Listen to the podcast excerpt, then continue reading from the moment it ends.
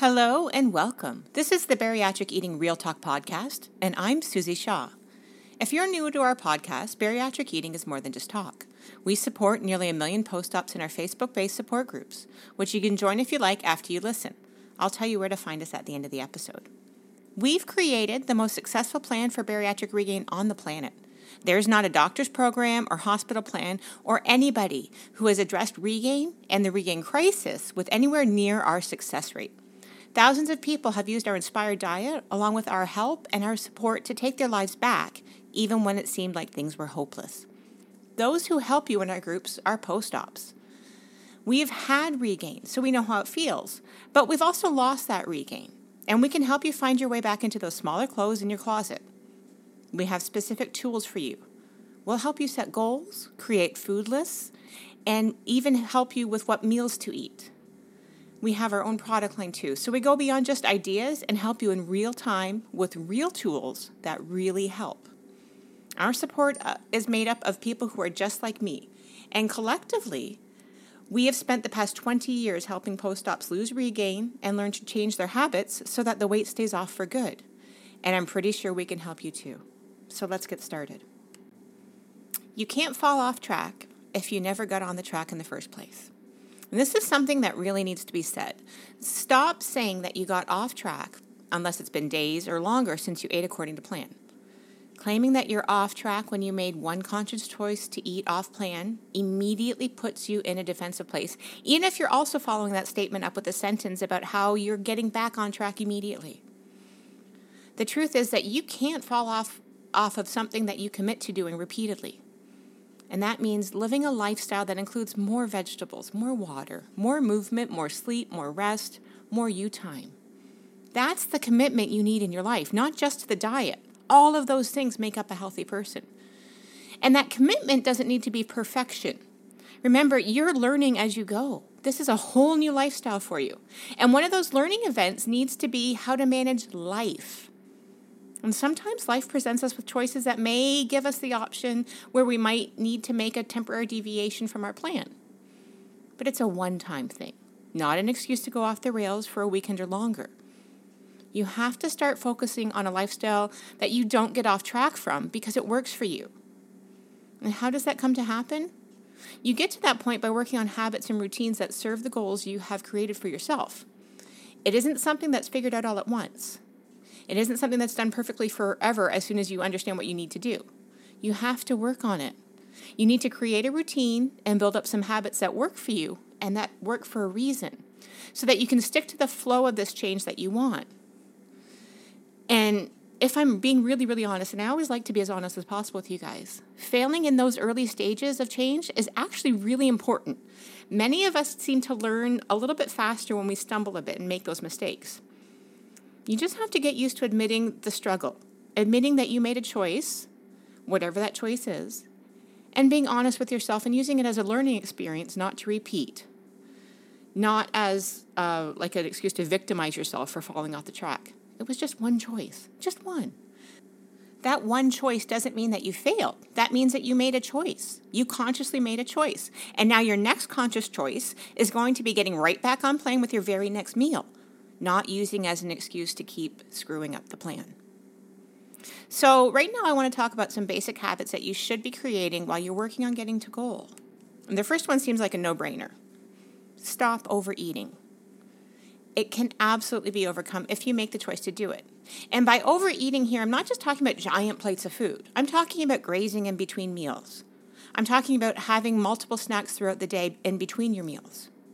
I'm talking about that that point in time where you're cleaning up the dinner plates and you take a bite of whatever's left on your kids' plates because it's only just one bite of food, or um, all that snacking that you're doing at night, or if you're waking up in the middle of the night and eating. And I'm going to add right now because this is actually a significant issue that's reported on a regular basis in both our Facebook groups and in our premium support group. So don't be embarrassed if you do that too and you feel like I just called you out. If you're eating at a mealtime until you feel physically uncomfortable at every single meal, you're overeating. Remember, too, that you're overeating if you find that you're tasting so much while you're cooking that you aren't hungry when you sit down to eat, but you eat anyways. That's overeating. We've talked about this at length, and this is why regain is so hard to overcome and why it's so common. Even before people figure out how to lose or regain, they point to the fact they went back to bad habits as being the regain, the reason that they regained.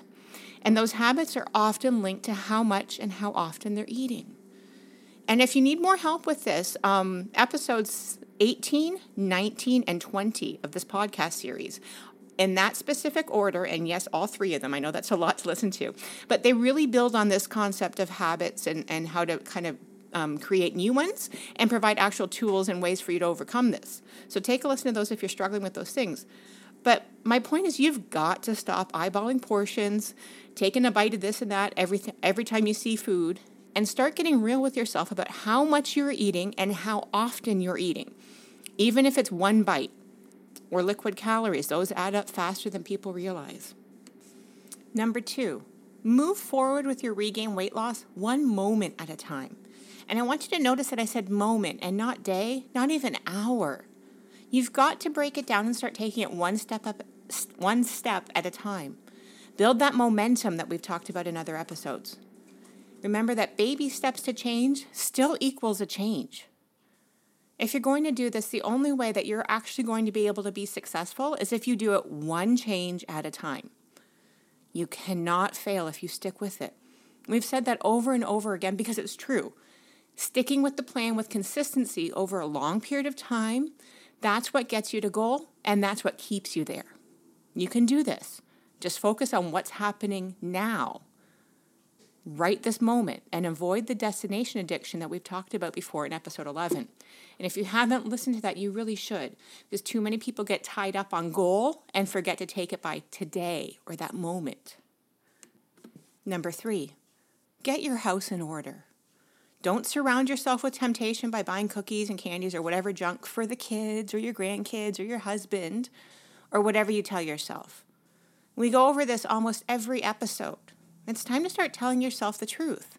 And please don't give us lines like, oh, it's only 12 chips and I exercise every day.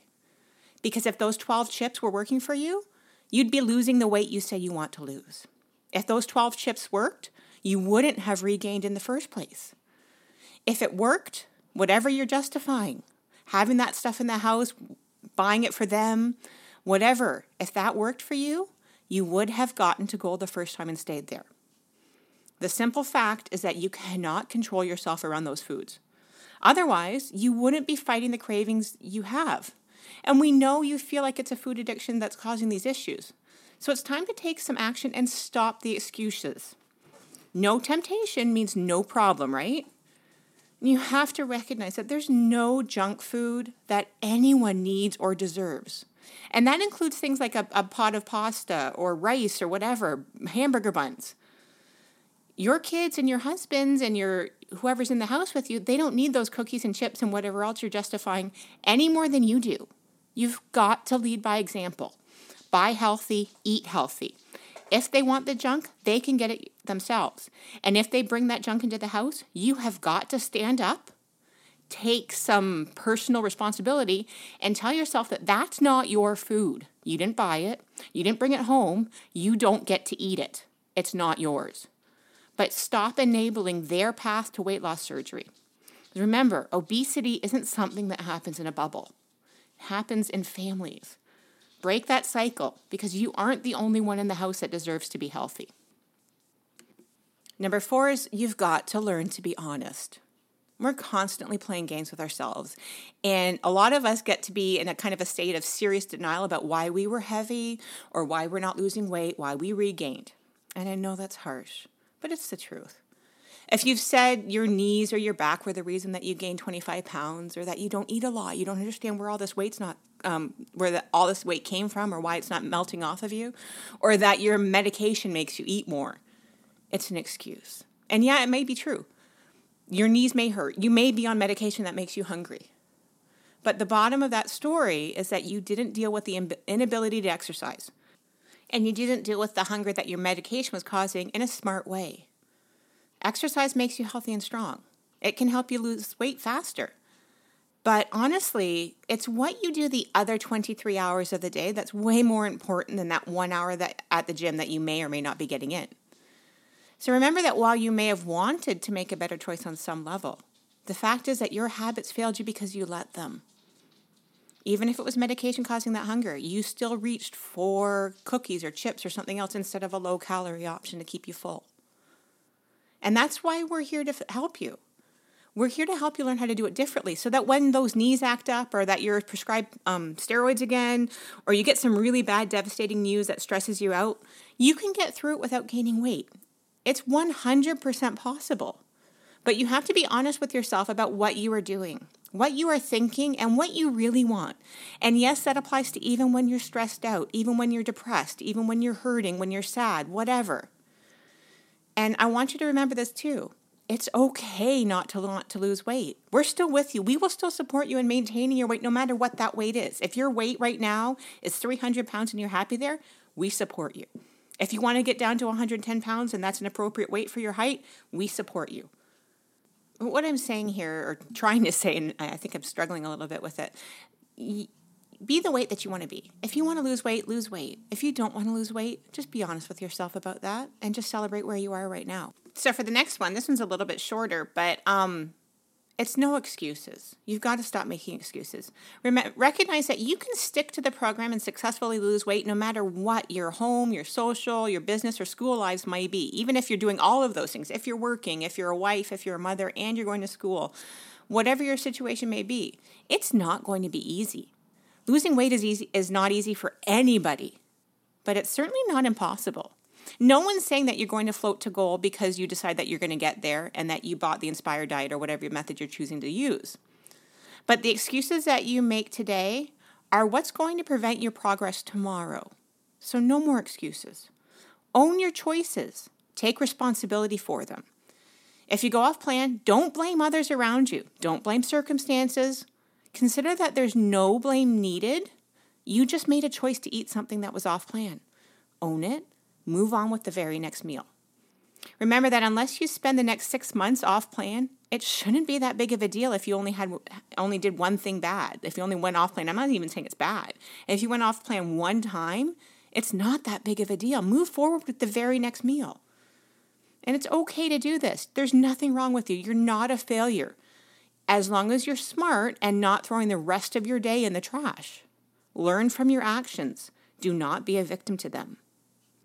Okay, so this next one, um, this one's a little bit longer and um, it really needs to be said. So I'm just going to start off with it. Um, you have to recognize that your non food choices add up. And I'm speaking about something very specific here. We're not the group, we're not the website, we're not the company who would tell a post op never to drink.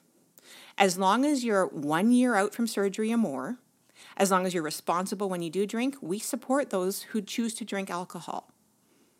Having said that, the last couple months there's been a little bit of an uptick of people struggling to lose weight in our support groups and saying that the only time that they're going off plan is when they have a few glasses of wine on the weekends.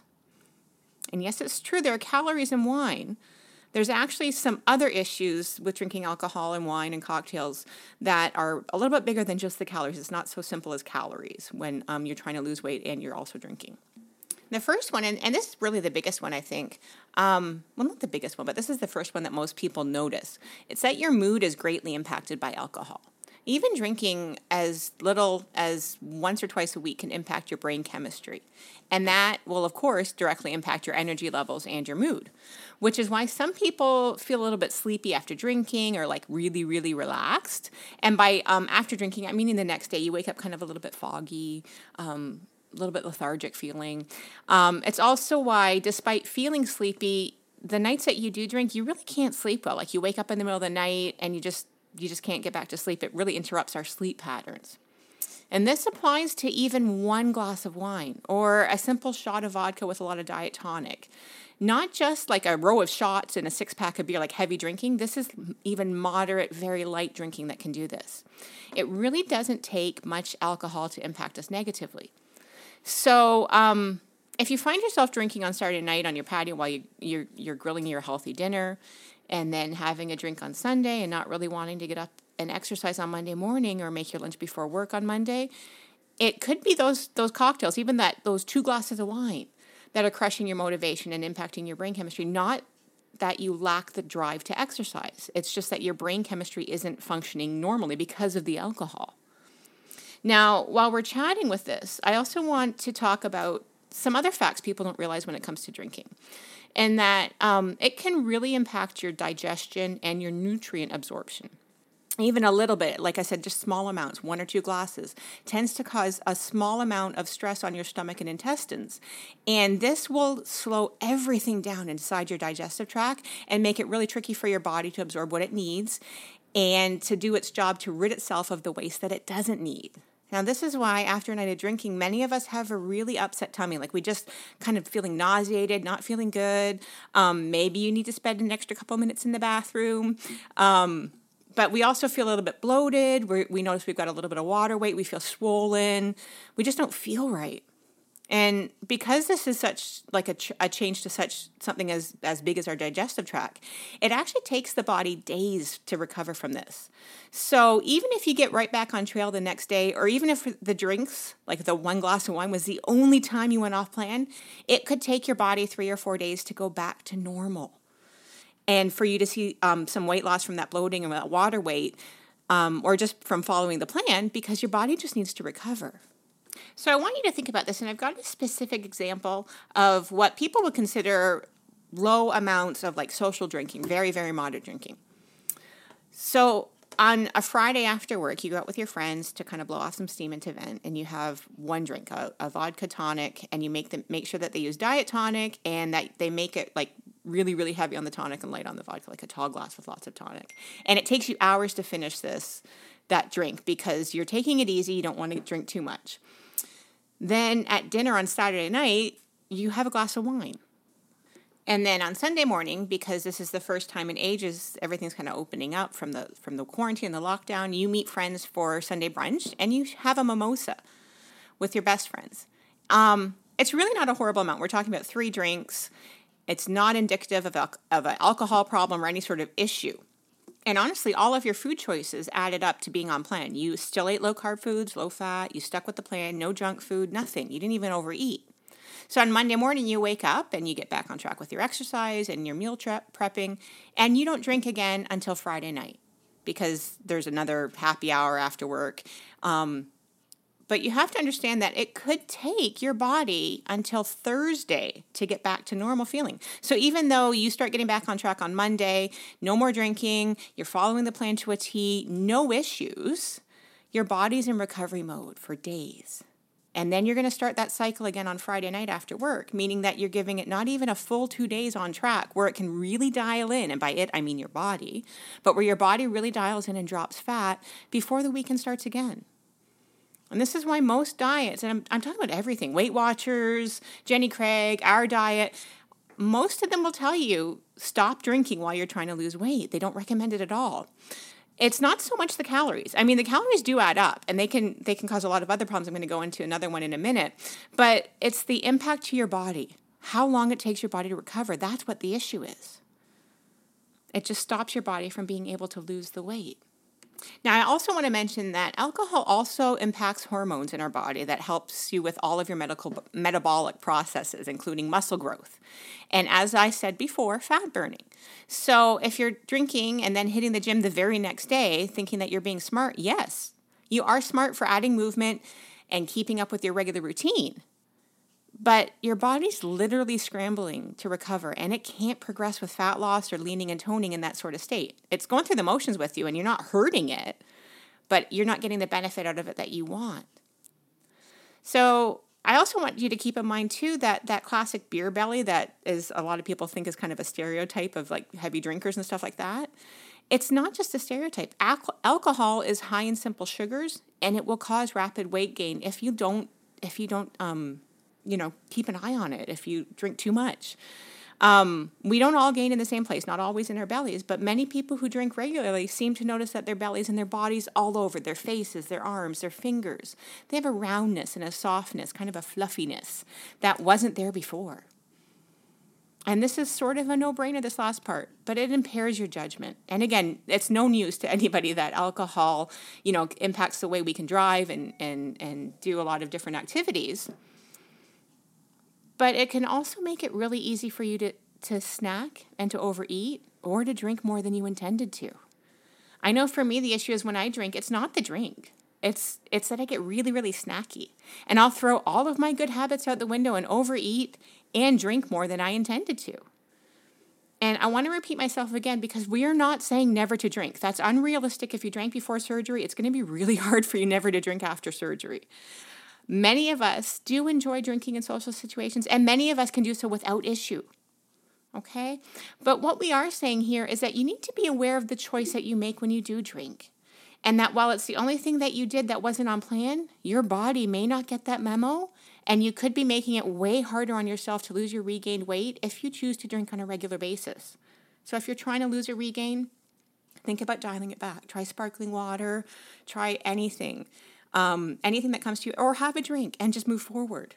It's your choice, but just understand the choice that you're making when you do choose to drink. And lastly, I want to talk about the scales. Okay, because the scale really throws people off track, but many don't realize that it's the scale throwing them off track.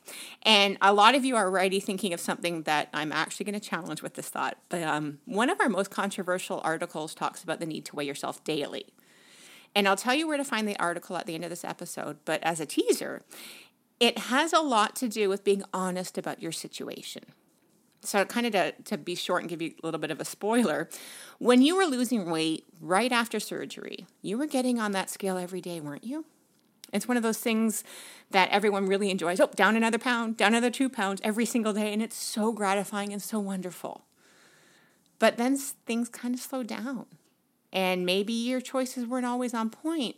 But you mentioned it to somebody and they said, "Oh, the scale lies. You can't you can't weigh every day. Don't do that. It's just messing with your head." And a lot of people follow that advice. And they only weigh weekly, which often leads to weighing never because even though you're checking in once a week, your body isn't a machine. Your body is going to fluctuate. And your body isn't going to get the memo that Sunday or whatever day you pick to weigh in is the day that you weigh in. So weighing in daily is huge for personal accountability. You've got to see that number every day. But in addition to that, weighing yourself daily will also help you make peace with what your mind seems to think will happen when you start losing weight again. You see, one of the biggest things that no one talks about and trips everyone up is that during our initial stages as a, post op, we're dropping a pound or more daily. Now, we've said this before and we'll say it again. No matter how hard you are working in that first year, it's not you, it's the surgery.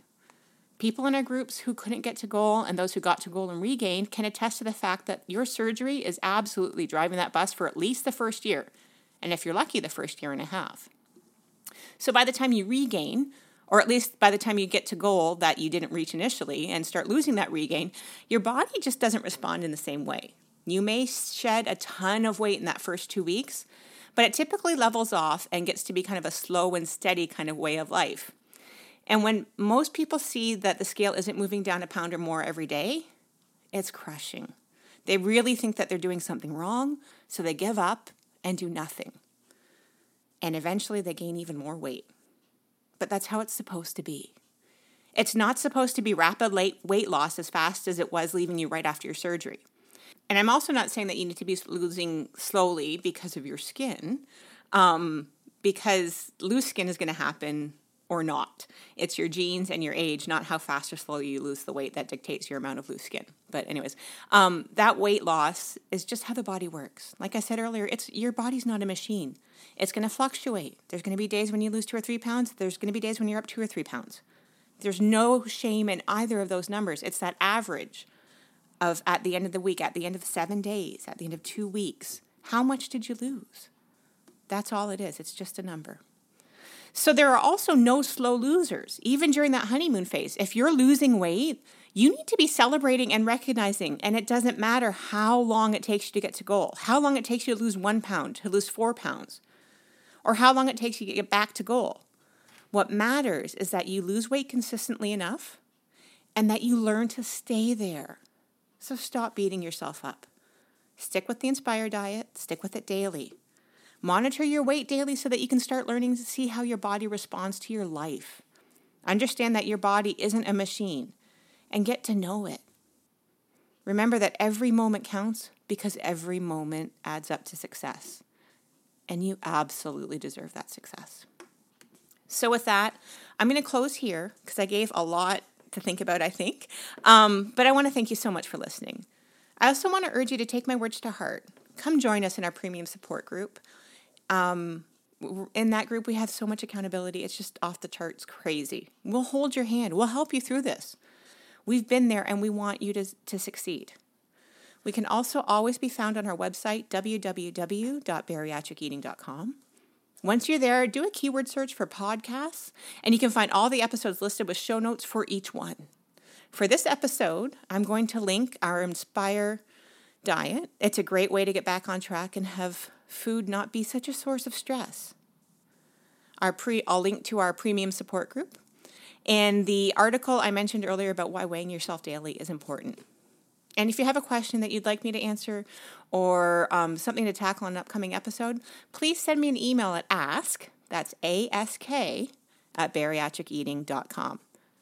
Just to remind you, we aren't just talk. Our articles, recipes, and our website have been helping post ops for nearly 20 years. And it's going to help you too. So please come check out our website. Don't forget to review and subscribe to our podcast so that you're always updated as soon as episodes are available. And please, if you've enjoyed today's episode, pass it on to someone you think may also find it helpful. And I'll talk to you soon.